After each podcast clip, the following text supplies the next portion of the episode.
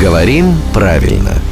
Здравствуйте, Володя. Доброе утро. Есть слова, которые, казалось бы, надо выделять запятыми, потому что они, ну, очевидно, вводные.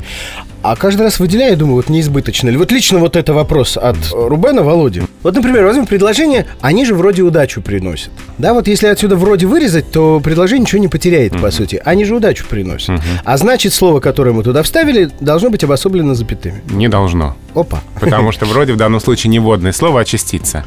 Кстати, вы очень хорошо начали. Вы сказали, есть слова, которые, казалось бы, надо выделить запятыми. Ну, вот, казалось бы, надо, да. это вводное слово, его надо выделить запятыми. А вроде не вводное слово, это просто частица, которая выделение запятыми не требует. И, кстати, вроде бы тоже не выделяется запятыми. Поэтому в каждом сомнительном случае лучше открыть справочник по правописанию. Но это говорит человек, который знает, куда посылать. А, в смысле, отсылать к справочникам, словарям.